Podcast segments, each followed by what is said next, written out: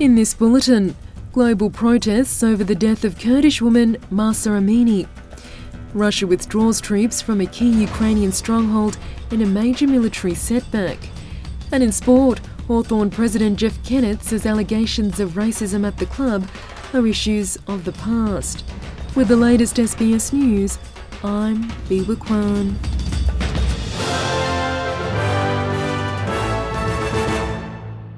Global protests have been held over the death of Kurdish woman Mahsa Amini, who had been in police custody.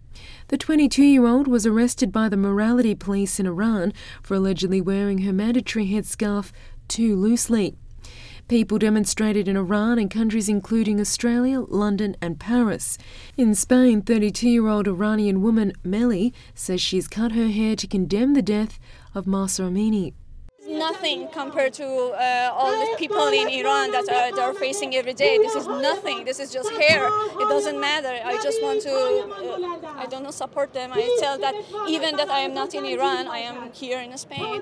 Uh, still, uh, my people and uh, my friends, all of them are important to me, and this is the symbol of that. Only it doesn't matter. It's just hair.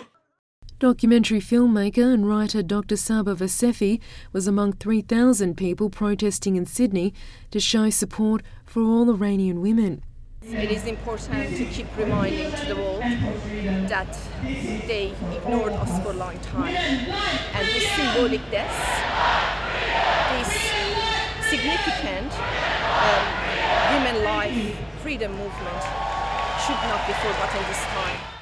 Rallies were also held in Melbourne and Hobart. Russia says it's withdrawn its troops from the eastern Ukrainian stronghold of Lyman after they were encircled by Ukrainian forces. The recapture by Ukraine of the city is a major setback for Moscow and comes just a day after Russian President Vladimir Putin proclaimed the annexation of the Donetsk region and three others. The town has been used for months by Russia as a logistics and transport hub for its invasion of Ukraine. South Korea has issued a stern rebuke of its neighbour after reports North Korea had test fired another two short range ballistic missiles. The North's testing spree this week is seen as a response to recent naval drills between South Korea and the US and other training that involved Japan. South Korean President Yoon Suk Yeol says North Korea's obsession with nuclear weapons is deepening the suffering of its own people. He's warned the country will face an overwhelming response by South Korea and the United States if it uses its nuclear weapons. North Korea's development and advancement of nuclear weapons squarely challenges the international community's non proliferation of nuclear weapons treaty.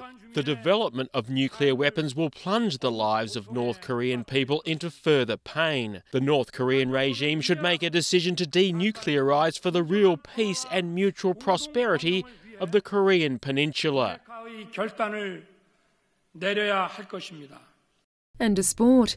In the AFL, outgoing Hawthorn president Jeff Kennett says it was unfair for three Indigenous players and their families to speak to media about allegations of racism and mistreatment at the club.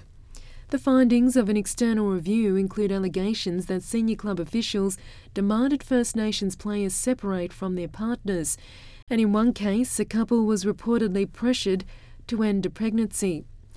Four time Premiership coach Alastair Clarkson and former assistant coach Chris Fagan deny the claims. The report commissioned by the club has not been publicly released, but its findings were revealed last week by the ABC. Speaking at Hawthorn's Best and Fairest Awards, Kennett says no individual should have been named by the three Indigenous players, so the matters could be resolved confidentially. Because the one thing that investigations showed was that we have a safe cultural workplace now. So these are issues of the past. But what I hope will come in future, if anything like this happens again with a staff member, a player or a coach, if you believe there has been inappropriate behaviour, tell us at the time. And that's the latest from the SBS Newsroom.